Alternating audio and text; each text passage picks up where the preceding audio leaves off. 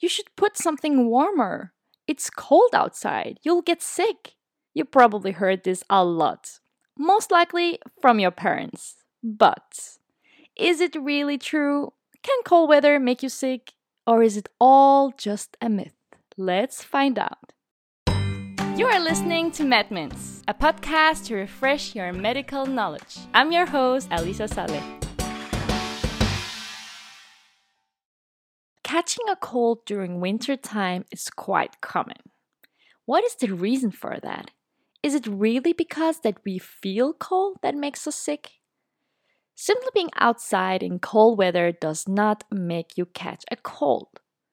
To catch a cold, you have to come in contact with a virus called rhinovirus. So, it's simple. Just don't get in contact with them, then there's no problem. okay, it's not as simple as that. I'll explain everything in this episode. But now, we made it clear that the rhinovirus are the troublemakers. I mean, big part of the trouble. Because up to 50% of all common colds and upper respiratory tract infections are caused by a rhinovirus. Then we have other viruses that also cause common cold, like the coronavirus, influenza virus, adenovirus, but in less degree compared to rhinovirus. The reason for why rhinovirus particularly is the most common is that it has so many serotypes. Over 100 serotypes. So, what is serotype? Serotype simply means different types of a single species. So, in this case, with rhinovirus, there are so many types that each time this virus enter our body, our body cannot recognize it. So it cannot build immune system against it. That's why we often get sick, specifically by this virus. And this is also one of the reasons for why we simply haven't found a cure for it yet. The word rhin comes from the Greek language and literally means nose. Not a bad name choice of Dr. Winston Price when he discovered it back in 1956. So we all know how it feels to have common cold. We get sore throat, runny nose, stuffy nose, we sneeze and we cough, and sometimes we have muscle weakness, headache, and so on. It's definitely not fun. I think we all agree on that. Unfortunately, some of us go through this many times during a year. In fact, the average adult catch a cold two to four times a year. And the numbers for children are even higher. On average, the kid gets sick around 8 to 12 times a year. That's a lot. This is because their immune system is not fully developed yet, not until the child has reached around 7 to 8 years old. And also, of course, the fact that children are in closer contact with each other when they play and they like to touch things, put things in their mouth. Obviously, they tend to get sick more often. So, back to our big question. The majority of research shows that it's not the fact that you are feeling cold that makes you sick. So, why is it then that the majority of people still get sick during wintertime? Well, there are different explanations for that. Let's take a look on the first explanation. So, virus loves cold weather.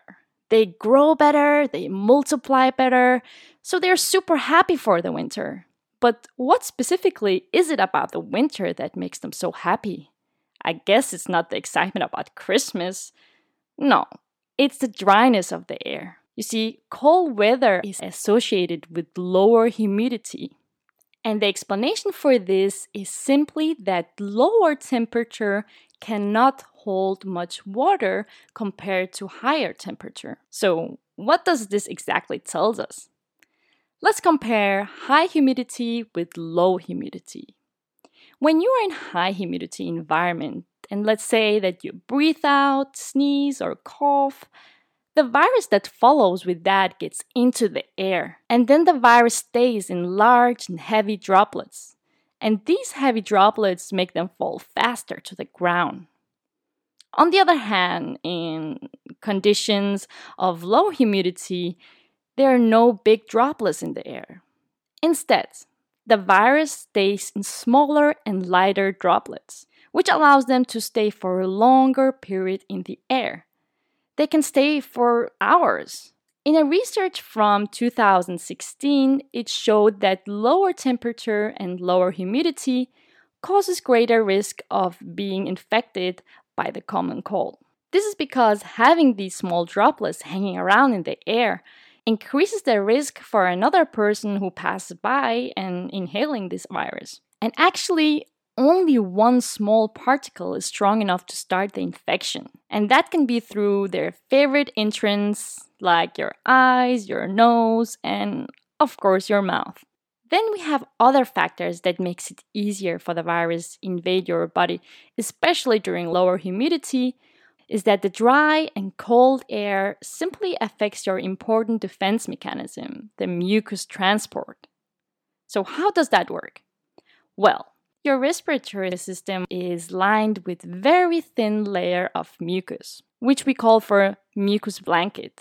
And this mucus blanket rests on tiny hairs that we call for cilia. It traps all the particles and organisms before it reaches your lungs. And it is constantly moving the particles out of your respiratory system.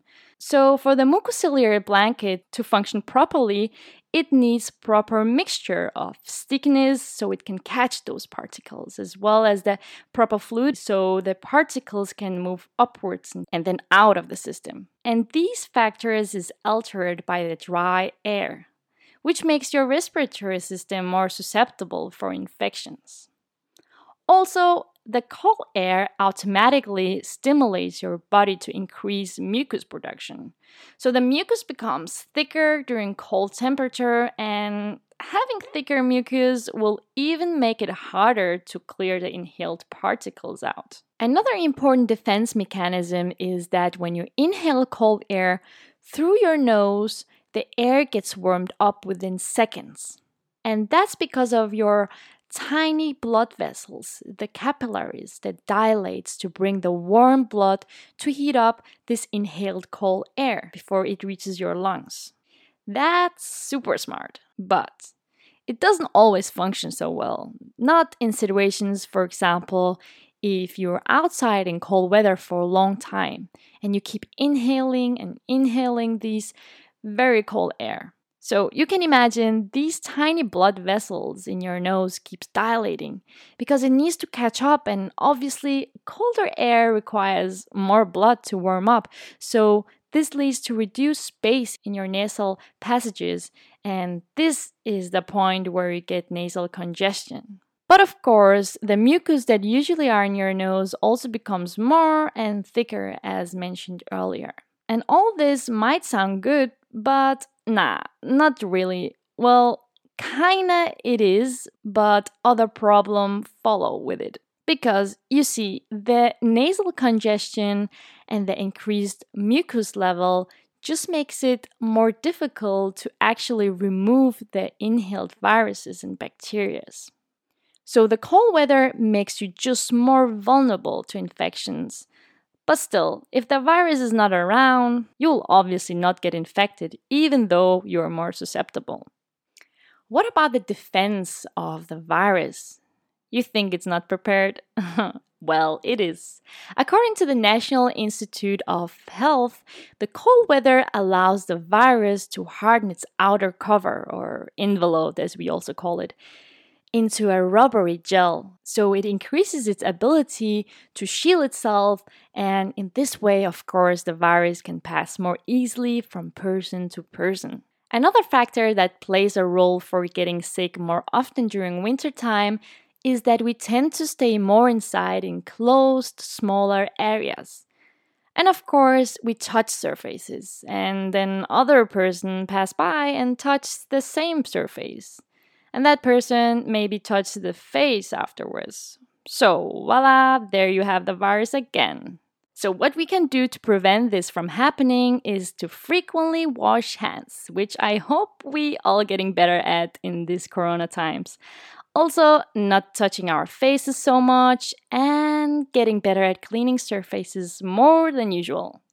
Another important explanation for having higher risk for getting sick during cold weather is the lack of sunlight exposure that we are having during the winter months. This, of course, means lower level of vitamin D, which is crucial for our immune system. Vitamin D is such a superpower, so, so, so many benefits. And on the other side, many consequences of not taking enough vitamin D. I'll make an episode for that alone. But for now, let's keep the correlation between the vitamin D and the sunlight exposure that we are not getting enough of during the cold winter days. When your body gets exposed to sunlight, it naturally makes vitamin D. Actually, 80 to 100% of the vitamin D that we need comes from the sun. To just put it in the perspective, when our skin gets a little bit red, which we also call for one minimum erythemal dose, our body produces around 10 to 25,000 international units of vitamin D. So think about it. How much sun do you get during winter time? Your answer most likely would be not much, especially if you live in the northern climate. Not only the amount of exposure to sun have influence on the level of vitamin D, but even your skin type. An aging skin, for example, let's say 70 years old person creates 25% less vitamin D compared to a young person in age of 20. Darker skin as well produces less vitamin D. So, there are many factors that play a role in getting the right amount of vitamin D. A research done by Dr. Michael Holick, a professor of medicine, physiology, and dermatology at Boston University School of Medicine, recommends intake of vitamin D up to 2000 international units a day. So, bottom line is that feeling cold does not make you catch a cold. What makes you catch a cold is the virus itself. As we talked about, many factors during the cold time makes the risk higher for meeting those troublemakers, the viruses.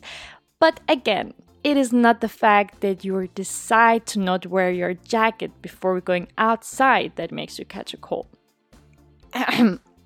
if you're a kid listening right now, don't tell your mom that you heard this from me, okay?